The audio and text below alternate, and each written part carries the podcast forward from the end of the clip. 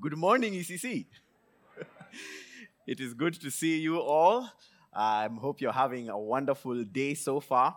Um, if you have your Bibles, please turn with me to Jonah chapter 2. We'll actually start reading from Jonah chapter 1, verse 17, and go all the way down to Jonah chapter 2, verse 10. And as you're turning there, let me take this opportunity to remind you about our congregational prayer that's going to be today at 6 p.m in Main Hall 2. Our congregational prayer is a time where we come together and pray together. Our brother Alan Manzaneras is going to be sharing um, about how the church you helped him plant in Manila is going. So let me encourage you to come for that and many other prayer points that we are going to be thinking through and praying through this evening. Jonah chapter 1, from verse 17, and we'll read to chapter 2, verse 10. And the Lord appointed a great fish to swallow up Jonah. And Jonah was in the belly of the fish three days and three nights. Then Jonah prayed to the Lord his God from the belly of the fish, saying, I called out to the Lord out of my distress, and he answered me. Out of the belly of Sheol I cried, and you heard my voice. For you cast me into the deep into the heart of the seas, and the flood surrounded me. All your waves and your billows passed over me. Then I said, I am driven away from your sight. Yet I shall again look upon your temple. The waters closed in over me to take over my life. The deep surrounded me. Weeds were wrapped about my head at the roots of the mountains. I went down to the land where bars closed upon me forever. Yet you brought up my life from the pit, O Lord my God. When my life was fainting away, I remembered the Lord, and my prayer came to you into your holy temple. Those who pay regard to vain idols forsake their hope of steadfast love. But I, with the voice of thanksgiving, will sacrifice to you. What I have vowed, I will pay. Salvation belongs to the Lord. And the Lord spoke to the fish, and it vomited Jonah out upon the dry land. This is the word of the Lord. Let us pray. Father, thank you for your word that is living and active and sharper than a double edged sword. Write these words on our hearts, O God Help me step out of your way. Speak to me and speak through me to the end that all our lives may be conformed to the image of Jesus Christ. Forbid it, Lord, that anyone except you should get glory at this time. And so, Lord, what we do not have, please give us through your word. What we do not know, please teach us through your word. And what we are not, please make us through your word. We pray these things for your glory and our joy in Jesus' name. Amen. So imagine you owned and bought a brand new Bugatti Veyron. If somehow you had enough money to buy a Bugatti Veyron, and if you don't know what that is, a Bugatti Veyron is a very nice, very expensive, very fast car. And you have this Bugatti Veyron, a friend of yours, good friend of yours, says, Hey, can I borrow the car? And you're like, Yeah, yeah, sure. We can be a little bit reckless, but you're like, Nah, I, I trust him. And you give him the car and you just remind him, you give him very clear instructions. Now, this is a Bugatti, which means a little gas and this thing will fly. So don't accelerate, don't be too heavy on the gas, don't break the speed limits. Yes, yes, yeah, yeah, yeah, it'll be fine, it'll be fine. And you let your friend go, drive his Bugatti Veyron. After a couple of hours, you receive a call from the police. And they're like, ah, sir, are you the owner of Bugatti Veyron number plate X? You're like, yes. Uh, well, it has currently blown six or seven different speed traps, and the, the driver managed to land himself into a tree, and your car is totaled. Tell the truth. What would you do to your friend? Actually, maybe you shouldn't share that. Just keep, uh, keep it to yourself. Right? For most of us, we would not have a good reaction to our friend. Very often, we think of ourselves as the driver of the Bugatti Veyron and God as the owner of the Bugatti Veyron. And we think that God will do to us what we would do to our friend in such a situation. You landed yourself in a mess. You destroyed my car. You are going to spend the rest of your life paying for it and the tickets as well. And we think that's how God will treat us. But what I hope we see really throughout this book, but especially in chapter 2 of Jonah, is that what you will constantly meet, what we will constantly meet, is a God who does not treat us as our sins deserve. A God who is rich in mercy and gracious and compassionate. Even with the rebellious prophet who has landed himself in a mess. Last week we talked about the running prophet. God told Jonah, Go, and Jonah said, No. And he landed himself, thrown overboard, and now swallowed up by a fish. Jonah, as you will see, is now not just a running prophet, he is the praying prophet. From the belly of this fish, he prays a very important prayer. And what I'm hoping you see in Jonah's story here from chapter 2, but especially in his prayer, is that he moves from distress to deliverance. He moves from his self inflicted distress and eventually turns onto God's instituted deliverance. So, Jonah chapter 1 from verse 17, we'll just dive into it. If you're looking for two mental handles, think about distress and deliverance. God uses our self inflicted distress to bring us back to Him. In Jonah chapter 2, first of all, starting in chapter 1 from verse 17, the Lord appointed a great fish to swallow up Jonah. You kind of have to see the irony all over this book. The only person disobeying God is Jonah. The mariners obey God eventually. The fish obeys God. Jonah has other plans. And Jonah is in the belly of the fish three days and three nights. The narrator wants us to draw our attention there, to think about how long he was in this fish. It wasn't just a few minutes or a few seconds, he was there a while three days and three nights. And Jonah prayed to the Lord his God from the belly of the ship, say uh, the fish, sorry, saying, I called out to the Lord out of my distress. Jonah is in open distress. He's not hiding it. Jonah has realized that he has picked a fight with an omnipotent God, and like anyone who picks a fight with an omnipotent God, they lose in spectacular fashion. Jonah is distressed he has been infinitely outmatched by an infinitely matchless God. And in the belly of this fish, he calls out in his distress because he realizes he's on death's door. He's not just in distress, he's right at death's door. Listen to what he says in chapter 2, verse 2. I called out of the Lord out of my distress, and he answered me. Out of the belly of Sheol, I cried. Sheol was the realm of the dead. That's a Hebrew word for the realm of the dead. Skip down to verse 5. The waters closed in over me to take my life. The deep surrounded me. The weeds were wrapped about my head at the roots of the mountains. I went down to the land whose bars closed upon me forever. Now, now, in the Hebrew mind, the sea was a place of utter chaos and darkness and evil. Generally speaking, the Hebrews would not go to the sea, and generally speaking, therefore, they would not swim.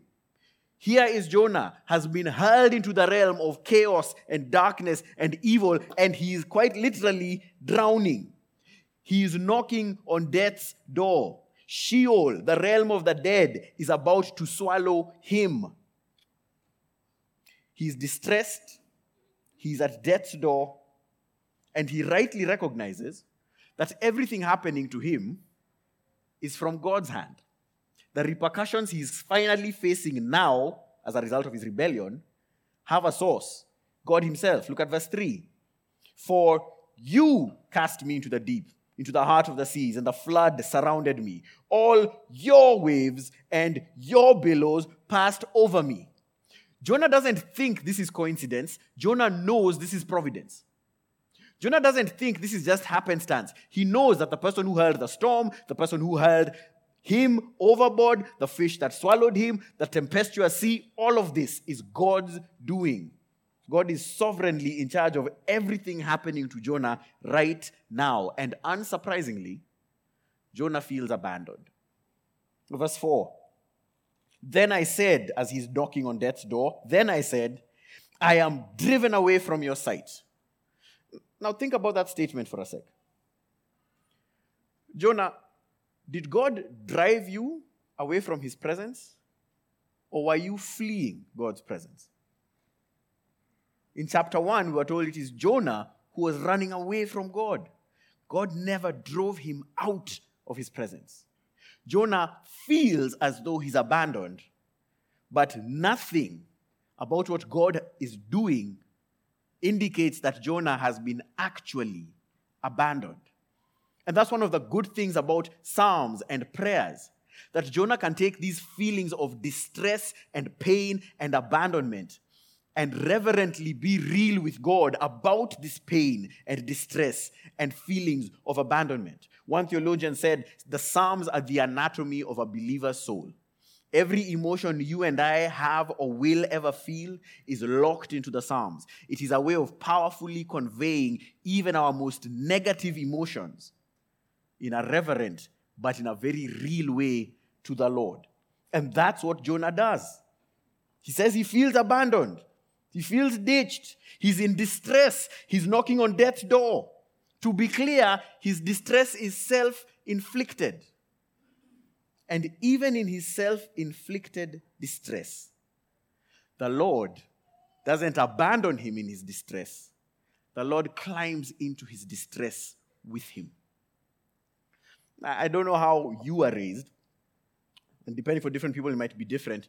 But I know for many of us, how we were raised is your mother will tell you as a child, don't play there because you'll fall down and get hurt and you'll start bleeding. Don't play there, okay. And what would we do?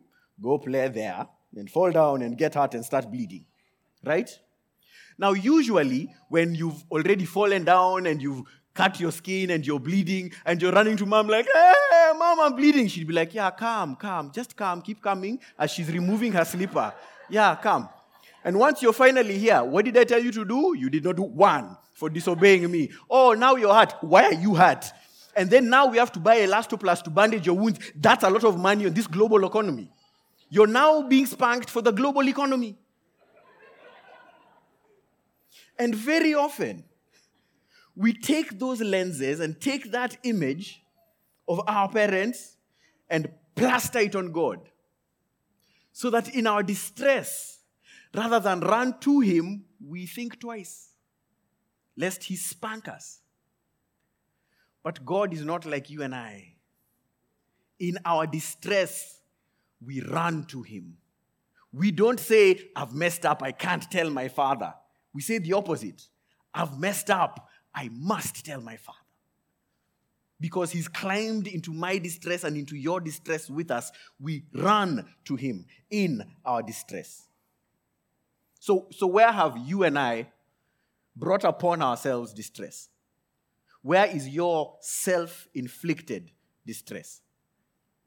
Is it in your relationships? A friend who you completely betrayed. You know, and she knows, that you are more like Judas and less like Jonathan.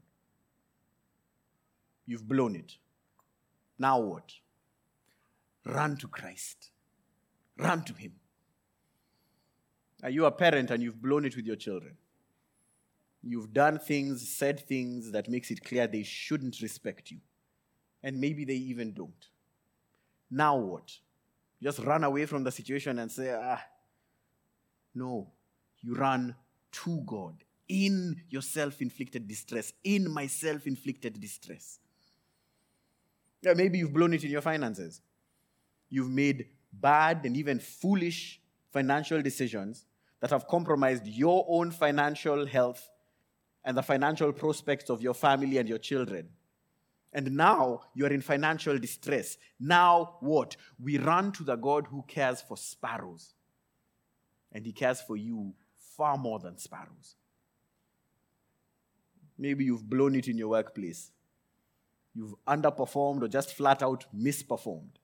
And now your department or your company is compromised because of you. Now what? in our distress, we run to the Lord. We run to Him. And this is why Jonah is able to cry out to the Lord, because he knows who the Lord is. In his distress, listen to what he does in verse 2. I called out to the Lord out of my distress, and he answered me. Out of the belly of Sheol I cried, and you heard my voice. In verse 4, then I said, I'm driven away from your sight. Yet, and here's is his declaration of faith, yet I shall again look upon your holy temple. He recognizes that the only place he can go to is to the Lord, and he runs there knowing that he will be heard. Friend, God is far more eager to hear you than you are willing to pray. God is far more willing to climb into your distress with you than you are willing to figure out that distress on your own and run away from Him in your distress. Jonah cried to the Lord. He looks to his holy temple. And here is where we start seeing a turning point for Jonah. From his distress, we start seeing a deliverance happen for Jonah. Look at verse 5 of chapter 2. The waters closed in over me to take my life. The deep surrounded me. The weeds were wrapped about my head at the roots of the mountains. I went down to the land whose bars closed upon me forever. Yet you brought up my life from the pit, O Lord, my God. Jonah is drowning. Jonah is in the sea, about to die, knocking on death's door. Sheol is about to swallow him up, but instead, a fish appointed by the Lord swallows him up. A rescue appointed by the Lord, a deliverance appointed by the Lord swallows him up so that Sheol doesn't. Now, to be clear, the Lord's deliverance was not necessarily rosy. Can you imagine being in the inside of a fish? It's cold, dark, claustrophobic, acidic stomach juices washing all over you and bleaching you and burning you up in the process, fish entrails all over you. But this was part of God's journey with the prophet to help him see that his only hope can, can be found only in the Lord. Jonah knows as long as he is still breathing, that means he is not in hell. The Lord would deliver him. And not only that, verse 6 Yet you brought up my life from the pit, O Lord my God. When my life was fainting away, here's what Jonah did I remembered the Lord. Jonah remembered Yahweh. a quick reminder when you see in our Bibles capital L, capital O, capital R, capital D, that's God's name. It's Yahweh. Jonah remembers who Yahweh is. He remembers that he has a covenant God. The other nations couldn't call God Yahweh. No, that name was reserved for Israel alone. He would be their God, they would be his people. And because of that covenantal relationship, Jonah knows Exodus 34 that Yahweh, the Lord, is a God who is slow to anger, abounding in compassion and mercy, and gracious. He knows that to come to the Lord, to remember Yahweh, to remember who the Lord is, is to remember that He is gracious, that He is merciful, that He is kind. That's why He can call Him Yahweh my covenant Lord. When my son was younger, he's still young, but when he was really, really young and still learning how to say words, his vocabulary wasn't that big. He knew maybe four or five words. He liked the word grape because he liked grapes, he liked eating grapes, and he knew very few words. And as he was learning his words, I remember one day I came home and you know, I say, I say hi to my wife, and then I came to him and I said, Hi Lawi, and he said, Hi babe. I was like, Whoa, Wait. You do not get to call me babe. Not now, not ever. Only one person gets to call me babe. Only one. Because I have a covenantal relationship with her. Now, I can't blame him. He was just repeating what his mother said. Therefore, I was now babe. But one person in the world has every right to call me babe. Because of our covenantal relationship.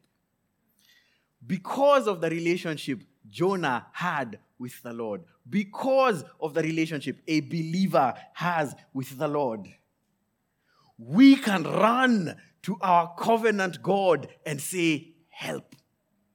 And He hears in a special way because He is our God and we are His people. Jonah not only remembers who the Lord is, he recognizes what happens when we pursue idols. Look at verse 8.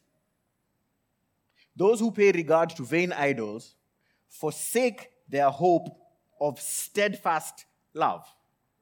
In the Lord, in Yahweh, what Israel had, what the believer had, is steadfast hope, covenantal love.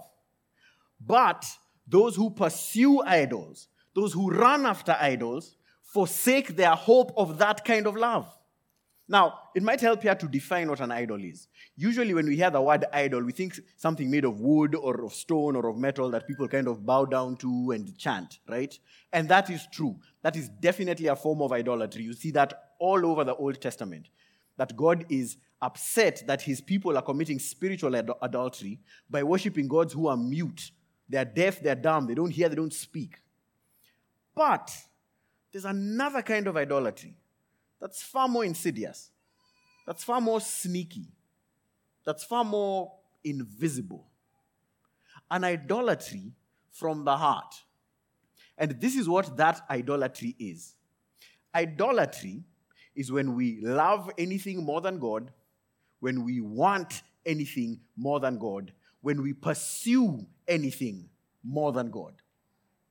Put differently, an idol is when we take a good thing make it a God thing, and so it becomes a bad thing. When we take a good thing that, sh- that, that is just an ordinary good thing, but we look to that good thing to give us meaning, significance, identity, life. We look to that thing to give us things that only God can and should be giving us. And it is sneaky. Because, as one theologian put it, the human heart is an idol factory. In my sinful state, if I can love something more than God, want something more than God, pursue something more than God, I will look for that thing almost always. And I will justify it to myself. As we pursue those idols, like any idols, they always overpromise and underdeliver. They promise pleasure and leave us bored. They promise fulfillment and leave us bitter or in pain. So, what are your idols? What are my idols? Here are some questions that might help. What have you sacrificed most to get or have in your life? Because there's a direct relationship between idolatry and sacrifice. We desire, rather, we pursue most what we desire the most. What have you pursued more than anything? Work, marriage, children.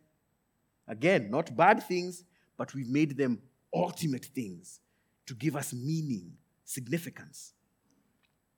Where do you go when things don't work in your life? The bar, the bottle, the porn site? There's an idol hanging behind that because we are going to look for something in these places that we should be going to God for. What do you wish people knew about you? Whatever that thing is, it's probably an idol hanging out there. What would crush you if it was taken away from you? A talent? Your good looks? For many of us, the mirror is our biggest idol. And if you're here and you don't know Jesus Christ, you know, I know, we all know that your pursuit of idols has left you unsatisfied. Let me just ask you a question honestly, one sinner to another. After pursuing a godless, sinful, lecherous life, after pursuing, climbing the ladder of success, after pursuing what it, whatever it is you're currently pursuing, can I just honestly ask you, are you happier now? Have you finally found what you're looking for? If the answer to that question is no, then you're in good company. All of us tried, and all of us failed. Because your soul and my soul, the human soul, is too heavy a thing to be held up and lifted into eternal significance by the twigs of idols. Like climbing the ladder of success only to find out you are leaning against the wrong wall. What we were designed to do is have a meaningful relationship with an eternal God. As Augustine put it, our hearts are restless until they find their rest in you, O God. And the pursuit of idols is just another example of us chasing vain things and forsaking our hope of steadfast love. Jonah turns this corner, recognizing his deliverance. And in verse 9, he says, But I, with voice of thanksgiving, will sacrifice to you what I have vowed I will pay. Question Where did we last see people sacrificing and making vows? Ah, the previous chapter. The mariners, the pagans. And you almost want to look at Jonah and say, It took you long enough. He could have done this at any point on the boat, while he was getting thrown over.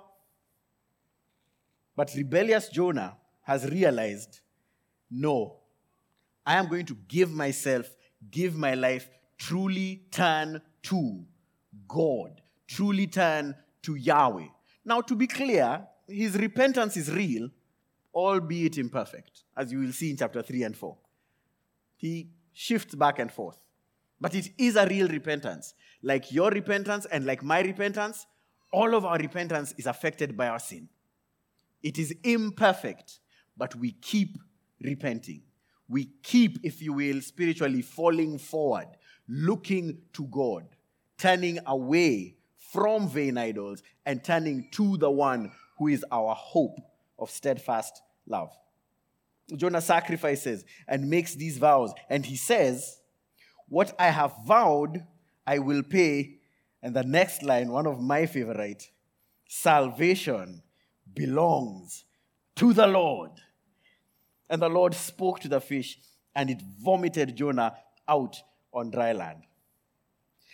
He recognizes that whether in the sea or in the belly of a fish, the only deliverance he will ever get is not going to come from any human agency or some power he has. It has to come from God alone. Salvation, deliverance comes, belongs to the Lord, Yahweh alone. In fact, that word salvation or deliverance in Hebrew is the word Yeshua.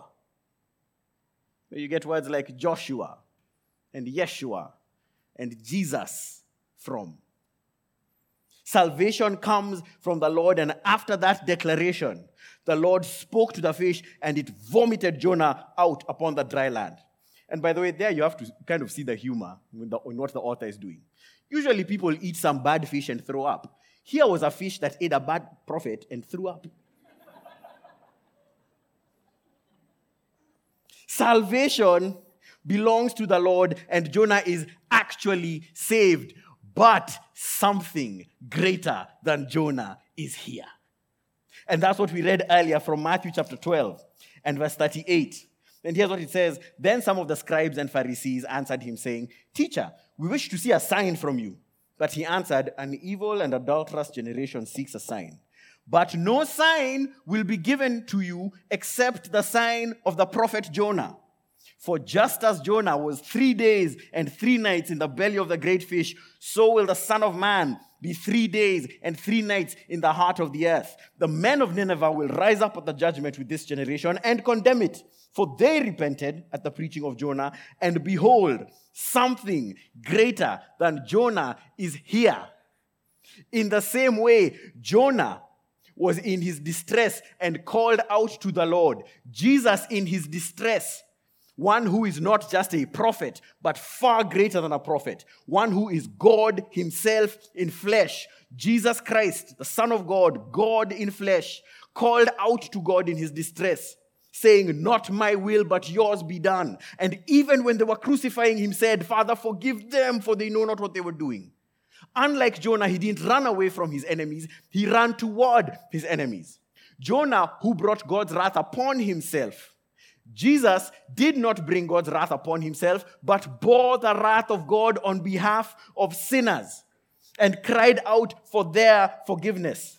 Jonah knocked on death's door. Jesus died and did duel with death. Jonah was in the belly of the fish three days, three nights. Jesus was in the belly or the heart of the earth three days and three nights. Jonah was vomited out of a fish. Our king wasn't vomited out of a fish, he walked out of a grave with a resurrection body, eternally indestructible, forever to reign, never to die again. And for those who turn away from their sin and trust in him, they have an eternal security. They show up in Revelation chapter 7 from verse 9 and 10. And here's what it says After this, I looked, and behold, a great multitude that no one could number from every nation, like Nineveh, from all tribes and peoples and languages, standing before the throne and before the Lamb, clothed in white robes, with palm branches in their hands, and crying out with a loud voice, Salvation belongs to our God who sits on the throne and to the Lamb. And you and I read that and we have to ask, how did they get there? Answer they believed in the one who was far greater than Jonah.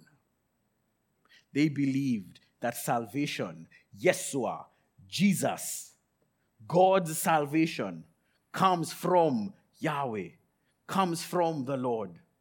They recognized his death as bearing the wrath of God for their sin, turned away from their sin, and trusted in him. But, believer, this is you. That there is a God who, even in your distress, will deliver you not only in this life, but safely bring you home. That throughout your life and my life, we will have self inflicted distress, but He will never give up on you. There is far more mercy in Christ than there is sin in you. And He is more eager to forgive you than you are to sin against Him. He will bring you home. His grace is such that when we were covered in the filth of our sin, He didn't take us to the shower of His mercy, He took us to the ocean of His grace. Endless supply for our pardon and our power for new living. So, will you and I ever have moments where we are not distressed, where we have not brought self inflicted distress upon ourselves? No. But we serve a God who will climb into that distress with us and deliver us through his Son. So, where have you brought distress upon yourself? Look away from your distress and look to your deliverer. The saying is that if you want to be depressed, look at a past you can't change. If you want to be distressed, look at a future that you have no control over. If you want to be disoriented, look around you to a world that's going crazy. But if you want to be delivered, look up. The same way Jonah looked up to the holy temple. And if you're here and you're an unbeliever, recognize that your distress, your self inflicted distress, God is sovereign over that. He's using that to bring you to Himself. God is sovereign over that.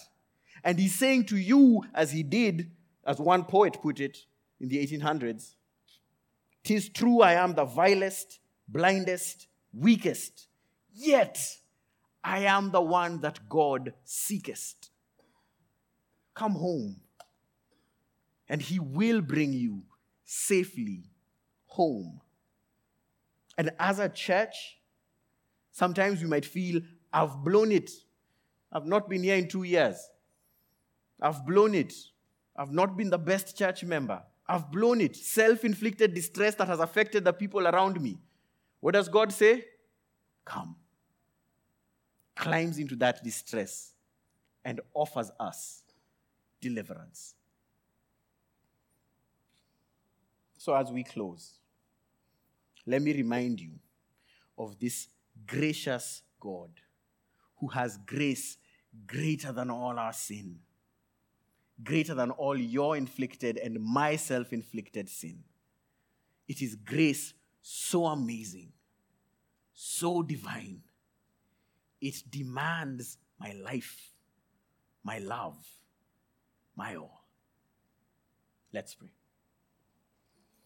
Father, thank you for your word that is living and active and sharper than a double edged sword. Would you help us rest in you and the grace you have provided through your Son, Jesus Christ? Lord, would you help us turn away from our sin and trust in you for those who don't know you? Even now, Lord, would you save? Because salvation belongs to you. Would you save your own? Bring them to yourself, even now. And for the rest of us, would you remind us in our distress, we can always run to you, that you will deliver, you will save, you will help, because salvation belongs to you, and you have provided grace enough to do it. In Jesus' name we pray.